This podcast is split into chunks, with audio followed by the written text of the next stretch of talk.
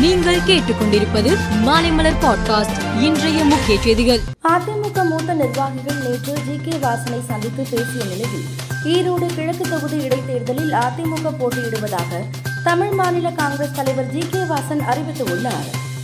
குடியரசு தின விழாவில் பட்டியலின ஊராட்சி தலைவர்கள் கொடியேற்றுவதில் சாதி பாகுபாடு கூடாது உள்ளிட்ட பதினைந்து விதமான அறிவுரைகளை சுட்டிக்காட்டி மாவட்ட ஆட்சியர்களுக்கு தலைமை செயலாளர் இறையன்பு கடிதம் எழுதியுள்ளார். கர்நாடக சட்டசபை எதிர்க்கட்சித் தலைவர் சித்தராமையா பாரதிய ஜனதா பொய்களை உற்பத்தி செய்யும் தொழிற்சாலை.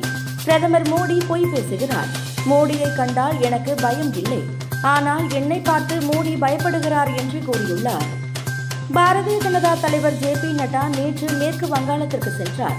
பேதுவதகரே என்ற இடத்தில் நடந்த பாரதிய ஜனதா பொதுக்கூட்டத்தில் நட்டா பேசுகையில் நூறு நாள் வேலை திட்டம் பிரதமரின் வீடு கட்டும் திட்டம் போன்றவற்றிற்கான மத்திய அரசு நிதியை திரிணாமுல் காங்கிரஸ் கட்சி முறைகேடு செய்கிறது. அது பற்றிய விசாரணை தொடங்கப்பட்டவுடன் மத்திய அரசு மீது வீண்பழி போடுகிறது என்று கூறினார். ஆர்மீனியாவில் அசாத் என்ற இடத்தில் ராணுவ என்ஜினியரிங் தொழிற்சாலையில் திடீரென தீ விபத்து ஏற்பட்டது. அங்கு பாதுகாப்பு பணியில் ஈடுபட்டிருந்த படை வீரர்கள் பதினைந்து பேர் சிக்கி பலியாகினர். தீ விபத்திற்கான காரணம் குறித்து போலீசார் விசாரணை நடத்தி வருகின்றனர். இங்கிலாந்து நாடாளுமன்றத்தில் கேள்வி நேரத்தின் போது பாகிஸ்தான் வம்சாவளி எம்பி இம்ரான் உசைன் பிபிசி ஆவணப்படம் தொடர்பாக கேள்வி எழுப்பினார்.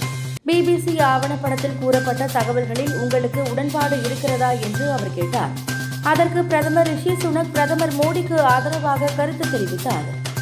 ஆஸ்திரேலிய ஓபன் டென்னிஸ் தொடர் மெல்போர்னில் நடந்து வருகிறது. பெண்கள் இரட்டையர் பிரிவின் முதல் சுற்றில் இந்தியாவின் சானியா மிர்சா அண்ணா டெனிலியா ஜோடி டால்மா கார்சி பெர்னடா ஃபெரா இணையுடன் மோதியது. இது சானியா ஜோடி ஆறுக்கு இரண்டு ஏழுக்கு ஐந்து என்ற நேர் செட்டில் வென்று இரண்டாவது சுற்றுக்கு முன்னேறியது. மேலும் செய்திகளுக்கு மாலை மலர் பாட்காஸ்டை பாருங்கள்.